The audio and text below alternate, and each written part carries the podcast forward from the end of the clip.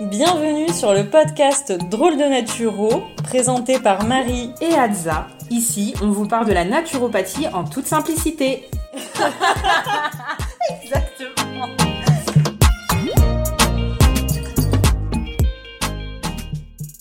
Bonjour à tous, on se retrouve cette semaine pour un nouvel épisode de Drôle de Naturo. Et aujourd'hui, on va parler de gestion du stress. Salut Marie, bah ouais, ça y est, la rentrée est passée et on passe déjà aux choses moins sympas. Donc... T'as vu comment elle fait peur à chaque fois? Non, mais en vrai, le stress, il est nécessaire et c'est ça dont on va parler aujourd'hui.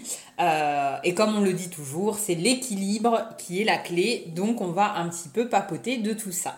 Exactement, et puis on vous donnera des tips à la fin pour essayer de gérer tout ça. Donc Adza, elle va commencer par nous expliquer un peu la partie théorique, scientifico-scientifique.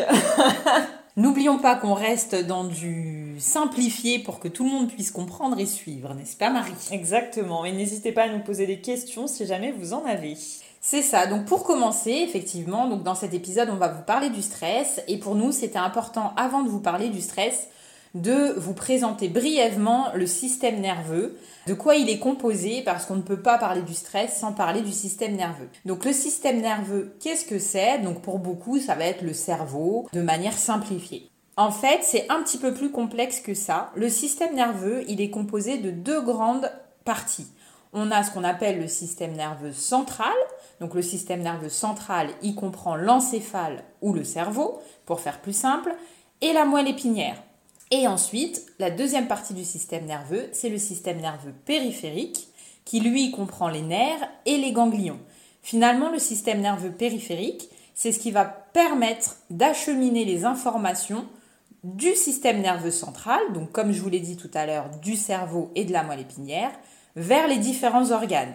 Donc pour vous donner un exemple simple, par exemple, j'ai besoin de bouger le bras pour attraper ma tasse parce qu'on est en train de boire une petite tisane, et eh bien tout simplement mon cerveau va envoyer la commande et c'est les différents nerfs qui vont permettre en fait d'envoyer l'information pour que ma main puisse bouger et attraper la tasse. Ouais, et même inversement, j'ai envie de dire. Hein.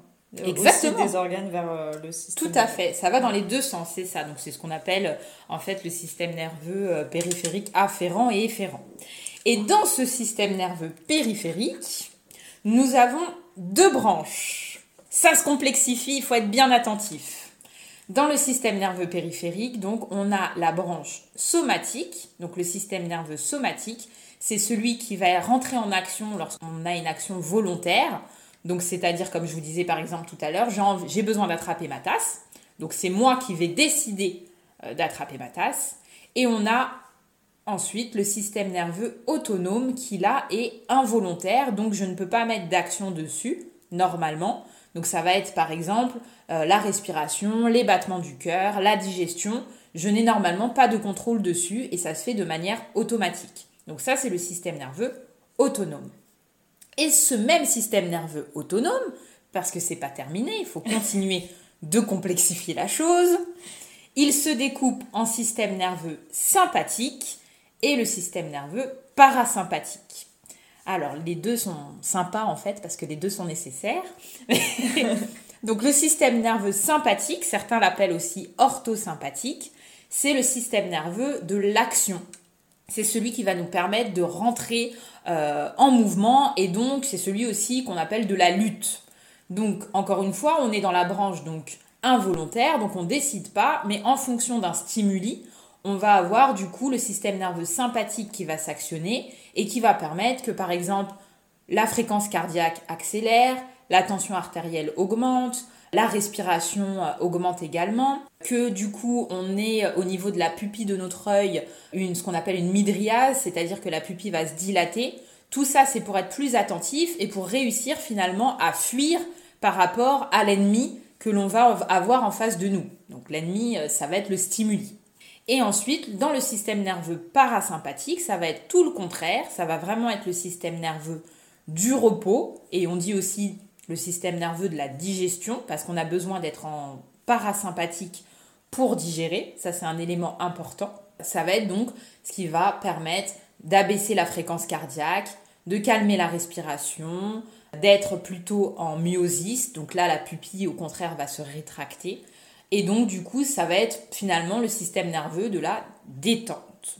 Donc ça, on a planté le décor. Vous avez vu, ça va être quelque chose d'assez complexe, comme je n'arrête pas de le répéter. Donc maintenant, Marie va vous parler du stress. Voilà. Alors du coup, le stress, comme vous avez pu l'entendre déjà avec les explications d'Adza, il est indispensable puisque c'est ce qui nous permet d'alterner entre ces phases d'action et les phases de détente. Le corps, en fait, il s'adapte à l'environnement. Ben, par exemple, avant, quand l'homme chassait, il avait besoin pour fuir de ce stress, parce que c'est ce qui lui donnait euh, ce pic d'adrénaline, etc., pour savoir si est-ce qu'il va fuir si la bête elle est énorme ou est-ce qu'il va euh, combattre si la, bête est à sa taille, euh, voilà, ce genre de choses. Mais on peut l'adapter à d'autres situations euh, actuelles. On traverse la route, il y a une voiture qui arrive, on est stressé au, travail par notre patron qui nous ramène un dossier qu'il faut terminer dans deux heures. Enfin voilà, on peut l'adapter. Moi, Marie, personnellement, je continue de combattre les bêtes. Donc voilà, donc le stress est indispensable, comme je le disais. Ah, mais à partir du moment où il va être accumulé, où ce sera répété, où on va rester dans quelque chose de stressant, c'est là où ça va être néfaste pour l'organisme. C'est ça, c'est quand il va devenir chronique finalement et que du coup euh, on n'arrive plus à sortir euh, de cette situation. Et malheureusement, c'est ce qu'on voit de plus en plus dans la société actuelle. On est constamment en état de stress. Complètement, de par plein de choses. Euh, et puis de toute façon, on le voit même euh, avec les médias, etc. Enfin voilà, il y a toujours un espèce de stress ambiant et pour tout, pour euh, toutes les situations, dans tous les domaines. Il faut savoir que la réaction du stress sera aussi forte proportionnellement à la situation que vous allez vivre physiquement ou psychologiquement. C'est-à-dire que plus la situation est énorme, plus le stress sera grand. Si c'est un une petite chose, la situation sera moins stressante. Si je reprends mon petit chasseur, euh, s'il se retrouve euh, face à une poule, ce sera vachement moins stressant que s'il se retrouve face à un sanglier ou euh, un mammouth. Voilà. Et il y a quelque chose que tu as dit que je trouve très intéressant et qui est important de comprendre. Tu as parlé de stress vécu physiquement ou psychiquement. Et je suis assez d'accord parce qu'en fait, ce qu'il faut savoir, c'est qu'on a une même réaction de stress, même quand on va, par exemple, s'imaginer une situation de stress. Oui. C'est-à-dire que parfois, on va euh, vivre réellement quelque chose et on va avoir ces réactions du corps. Mais parfois, il suffit juste de l'imaginer, comme tu dis, de l'anticiper, ou même, bah, si on est quelqu'un d'anxieux, euh, voilà, de se répéter une situation dans sa tête qui n'est pas réelle finalement, mais on va avoir le même mécanisme du corps qui peut à un moment donné épuiser. Donc euh, c'est très intéressant ce que tu as dit. Je sais, merci. Alors du coup, dans le stress, on a trois phases. C'est euh, Hans Sellier, euh, pour citer un petit peu des, des noms euh, comme ça qui a euh, déterminé ces, ces, trois phases de stress. Alors on a en premier la phase d'alarme, c'est celle qui va nous permettre de mobiliser les forces de défense, c'est celle qui va nous permettre de fuir, de combattre ou de se figer aussi parce que ça peut arriver. C'est là où on va avoir un pic d'adrénaline et on va avoir également une augmentation du glucose et de l'oxygène. Ensuite, on a une deuxième phase, tu peux nous en parler? C'est ça, donc ça va être la phase de résistance. Donc la phase de résistance, finalement, c'est là où on va avoir notre performance qui va augmenter, on va avoir une concentration qui va être augmentée également. Finalement, euh, on a à la fin de la phase d'alarme dont Marie nous a parlé quelques hormones qui vont être produites et qui vont permettre au moment de la phase de résistance d'avoir un pic de sérotonine. Donc la sérotonine, c'est vraiment un neurotransmetteur, une hormone qui va effectivement permettre de se sentir plus serein. Donc malgré qu'on est toujours dans cette phase de stress, à ce moment-là, on va être un peu plus efficace. Et petit à petit, ce qu'il faut dire, euh, c'est que dès la phase d'alarme, où on a un pic un petit peu de magnésium au moment du pic d'adrénaline, on va déjà commencer un petit peu à utiliser nos réserves de magnésium à retenir. Et euh, ce qui peut se passer, c'est que cette phase de résistance peut permettre la résolution de la problématique, c'est-à-dire l'élément euh, qui a apporté du stress peut se résoudre et dans ce cas, ben, on va re-rentrer dans un état tout à fait euh, physiologique. Et parfois, bah, cette phase de résistance, elle dure parce que le stress devient chronique et que effectivement, on reste toujours en fait en plateau au niveau euh, bah, de notre niveau de stress. Et qu'est-ce qui peut finalement se passer à ce moment, Marie? Et ben du coup, si on reste dans cette phase de résistance trop longtemps, alors il faut savoir que la phase de résistance, du coup, elle nous demande beaucoup d'énergie. Donc ça demande un certain niveau de glucose pour faire fonctionner le cerveau et les organes en fait et euh, également un niveau de cortisol qui va être euh, élevé, voire de plus en plus élevé. C'est pour ça aussi que souvent on vous parle de cortisol, que c'est l'hormone du stress, parce que le cortisol en fait aide à maintenir un taux de glucose élevé. Et comme vous en avez besoin pour rester dans cette phase de résistance, c'est ça après euh, qui va finir aussi par, par épuiser le corps. Donc dans cette troisième phase, la phase d'épuisement, la résistance diminue, c'est la chute, vous n'avez plus d'énergie. C'est ça. Donc, dans cette phase d'épuisement, comme je le disais, donc vous n'avez plus d'énergie et en fait, vous allez avoir dans la phase d'épuisement deux parties. Premièrement, il va y avoir un épuisement psychique, ce qu'on appelle le burn-in. En fait, il va y avoir un basculement entre la phase d'épuisement psychique et là où va se rajouter aussi l'épuisement physique. Et dans cette phase-là, le cortisol est arrivé au maximum de ce qu'il pouvait et il va s'effondrer. Donc le cortisol s'effondre, la dopamine s'effondre, le magnésium, vous en avez déjà plus depuis que vous êtes resté trop longtemps en phase de résistance. La sérotonine, c'est pareil, donc là, c'est vraiment la chute de, toutes les hormones. Et c'est là où on est en fait dans le burn-out, où on est en général en incapacité ben, de se lever le matin, il n'y a plus rien qui fonctionne, et là, c'est vraiment... Euh, bah, l'épuisement, quoi. Il n'y a pas d'autre mot, en fait. C'est ça. Pour en fait expliquer de manière simple, le cortisol, normalement, c'est l'hormone que les surrénales, donc c'est des glandes endocrines qui sont au niveau euh, au-dessus des reins, produisent notamment par exemple au réveil. Donc après qu'on se soit réveillé, on va produire naturellement du cortisol et c'est ce qui va nous permettre justement d'avoir de l'énergie et de démarrer notre journée. Et donc en état de stress, comme Marie le disait, on va progressivement quand les taux d'adrénaline ne sont plus suffisants, c'est le cortisol qui va faire le relais pour nous maintenir toujours en état d'alerte et nous permettre de résister à ce stress. Donc au moment du burn-in, on a les taux de cortisol qui continuent de grimper. Sauf qu'à un moment donné, les surrénales ne suivent plus, elles s'épuisent et elles n'arrivent plus à produire ce cortisol. Et c'est ce qui explique qu'on passe à un épuisement aussi physique puisque comme je le disais tout à l'heure, le cortisol, c'est un peu ce qui nous permet de nous lever le matin. Et bien en fait, là, on n'en produit plus du tout. Et du coup, ben, le corps n'a plus la force finalement, en plus du psychique, où on était déjà un peu dans un état dépressif, une perte de motivation euh, au moment du burning. Puisque baisse de sérotonine aussi, on le rappelle, euh, qui est une des hormones, c'est pas la seule, mais qui participe bah, au bien-être, à la bonne humeur. Euh, voilà. Et finalement, en fait, ce qu'il faut garder en tête, c'est que le stress, tout le monde en vit c'est normal de vivre du stress, mais que quand il est chronique et qu'on reste en phase de résistance, on bascule à un moment donné en épuisement parce qu'en fait notre corps ne peut plus produire les hormones dont il a besoin pour résister. Et c'est là aussi où c'est intéressant, où parfois on peut avoir de manière euh, pas forcément euh, mal intentionné, mais on peut dire en fait à des personnes de notre entourage, mais allez, euh, courage, tiens bon, euh, c'est dans la tête, etc. Non, c'est pas que dans la tête. Finalement, c'est aussi dans le corps parce qu'on ne produit plus les hormones. Et quand quelqu'un nous dit, mais là j'en peux plus, je suis épuisé, bah, souvent c'est que les surrénales, elles sont déjà à plat. Mais tout n'est pas perdu. Évidemment, nous allons vous donner des petits tips pour ne pas en arriver là pour essayer de limiter ce stress et euh, d'apprendre ben, à, le, à le gérer au mieux en fait. À mieux le vivre, exactement. Moi j'aime bien dire mieux le vivre parce que je pense que euh, réellement gérer son stress, c'est pas si simple que ça. Alors que apprendre à vivre avec et justement à, euh, à le moduler grâce à des techniques qui vont permettre d'éviter de rester en phase de résistance et d'épuisement, bah, du coup, euh, ça permet de mieux le vivre, puisqu'il fait partie de nous. Oui, oui, le but, bien sûr, c'est pas de, de le supprimer. Hein.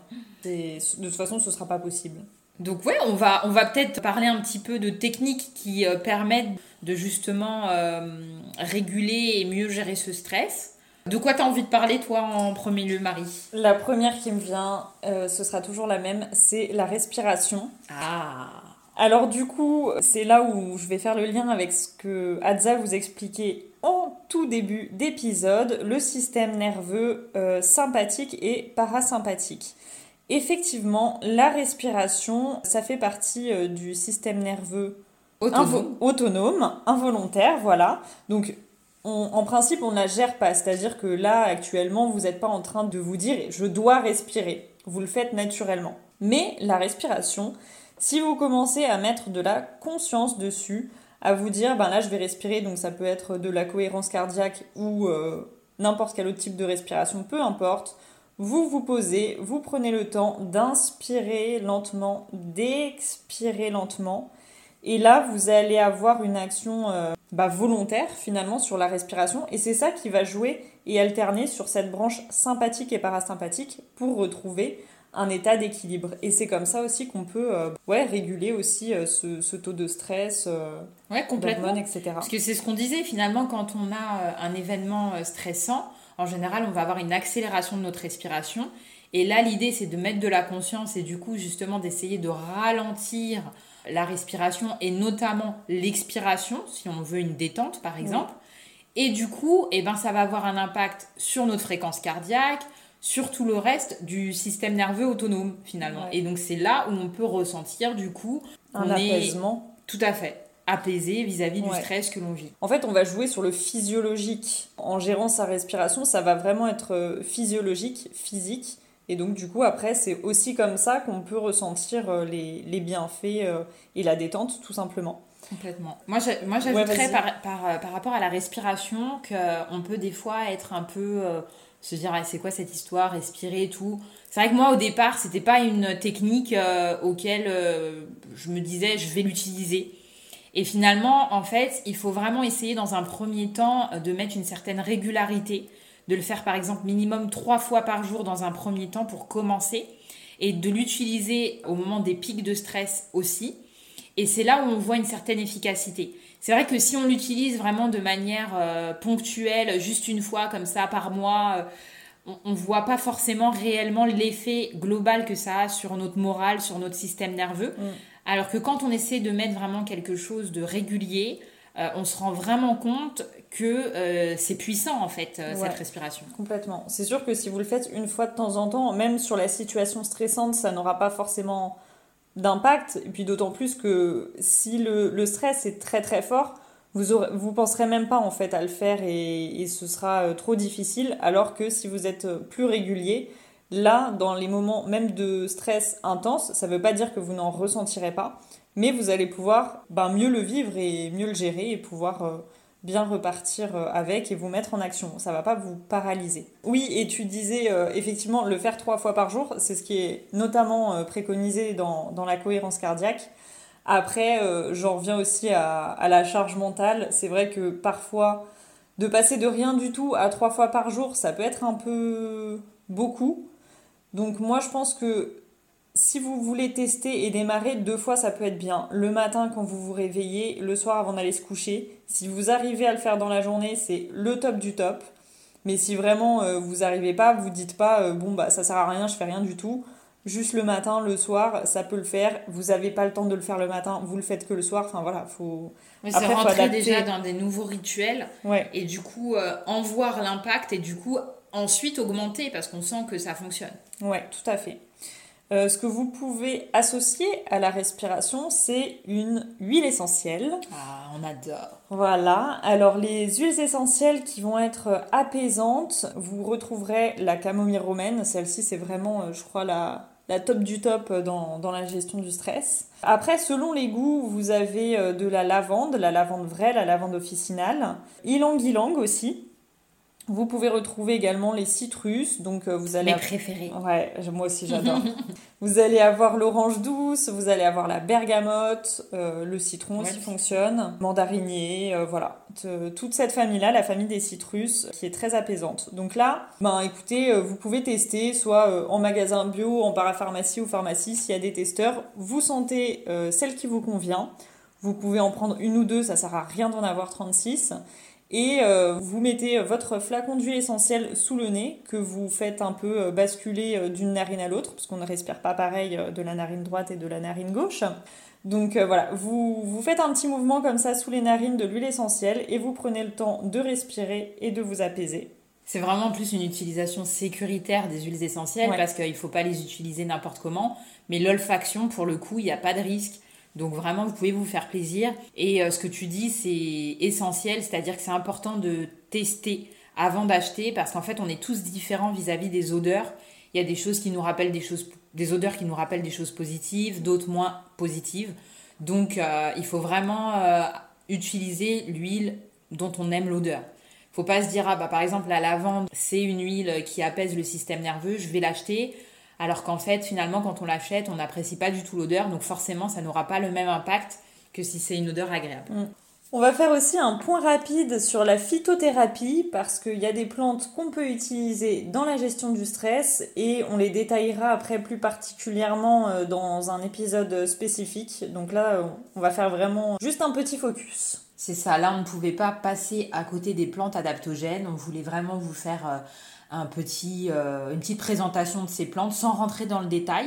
Donc les plantes adaptogènes, comme le nom l'indique, ce sont des plantes finalement qui vont s'adapter à votre niveau de stress et notamment au taux euh, de cortisol. Donc lorsqu'on va être en état de stress chronique par exemple et qu'on va produire beaucoup de cortisol, ces plantes vont permettre de réguler et de réduire ce taux.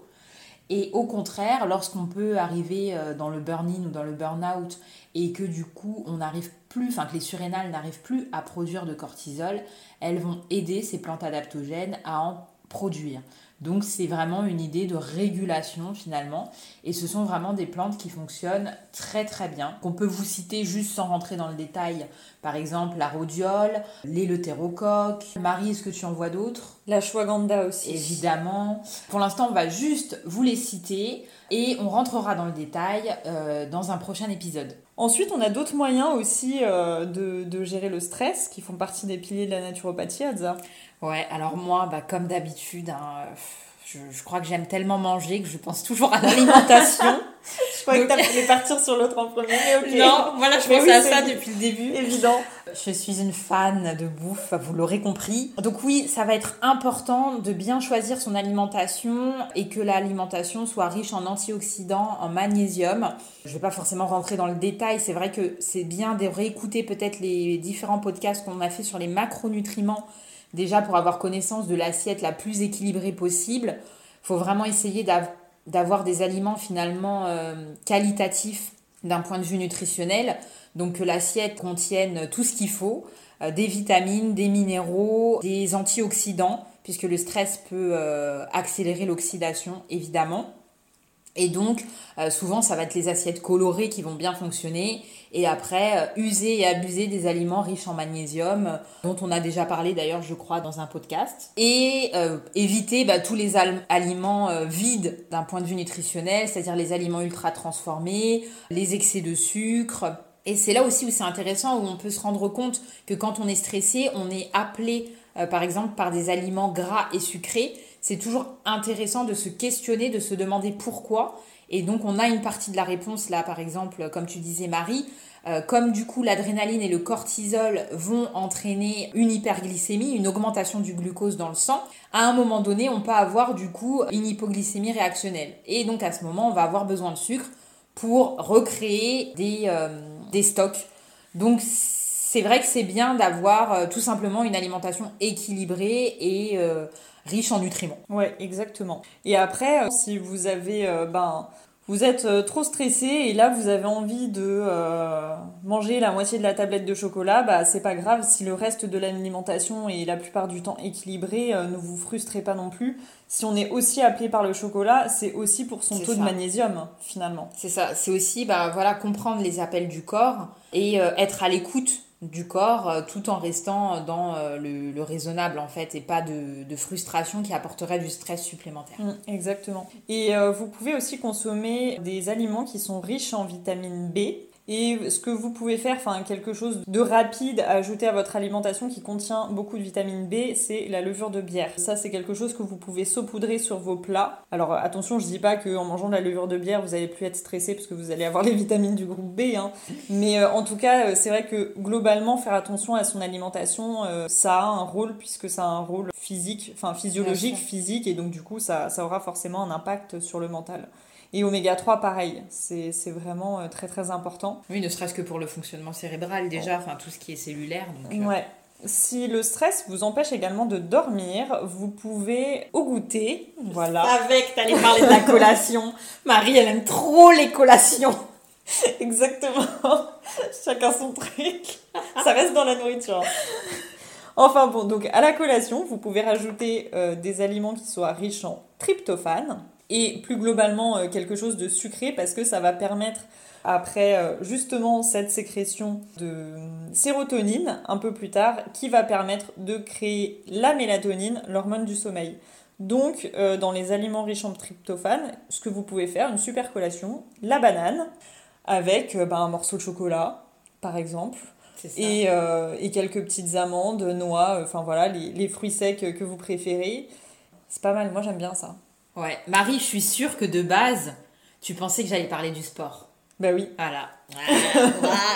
Genre, je suis une grande sportive, moi. Oui, je pensais que tu allais l'aborder avant, mais en fait, j'aurais dû me douter.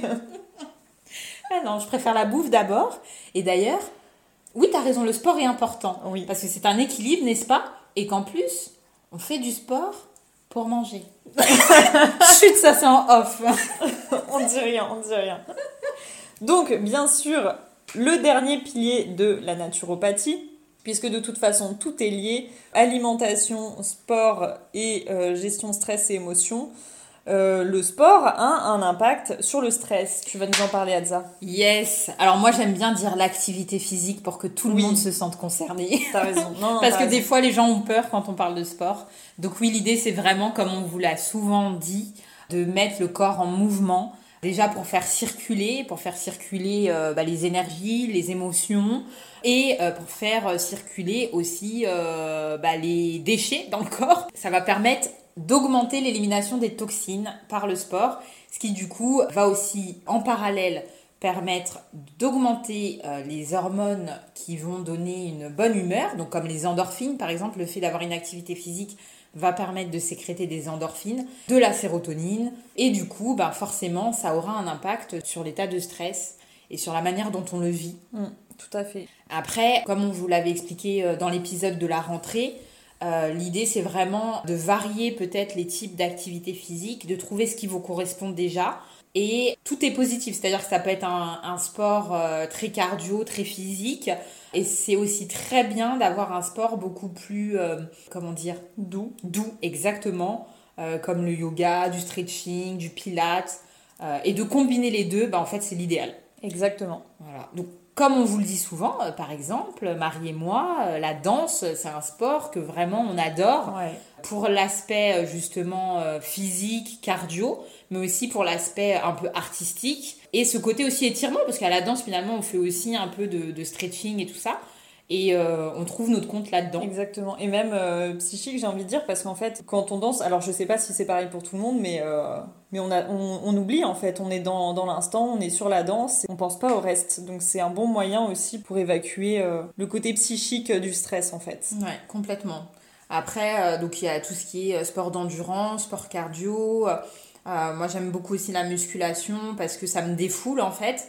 Donc le tout, c'est vraiment de trouver ce qui nous correspond. Et comme on disait, peut-être de pas forcément aller que dans euh, dans ce qui nous attire, mais tester d'autres choses pour équilibrer aussi notre système nerveux et notre tempérament. Tout à fait. Et dernier point aussi pour euh, la gestion du stress, et eh ben c'est aussi de se reconnecter avec la nature. Donc là, vous pouvez mêler euh, avec l'activité physique le mouvement, c'est-à-dire que vous sortez marcher en pleine nature, vous avez les deux, du coup connexion à la nature plus activité physique. Vous pouvez également ben, faire du jardinage si vous avez euh, l'occasion de le faire, si vous avez les moyens de le faire.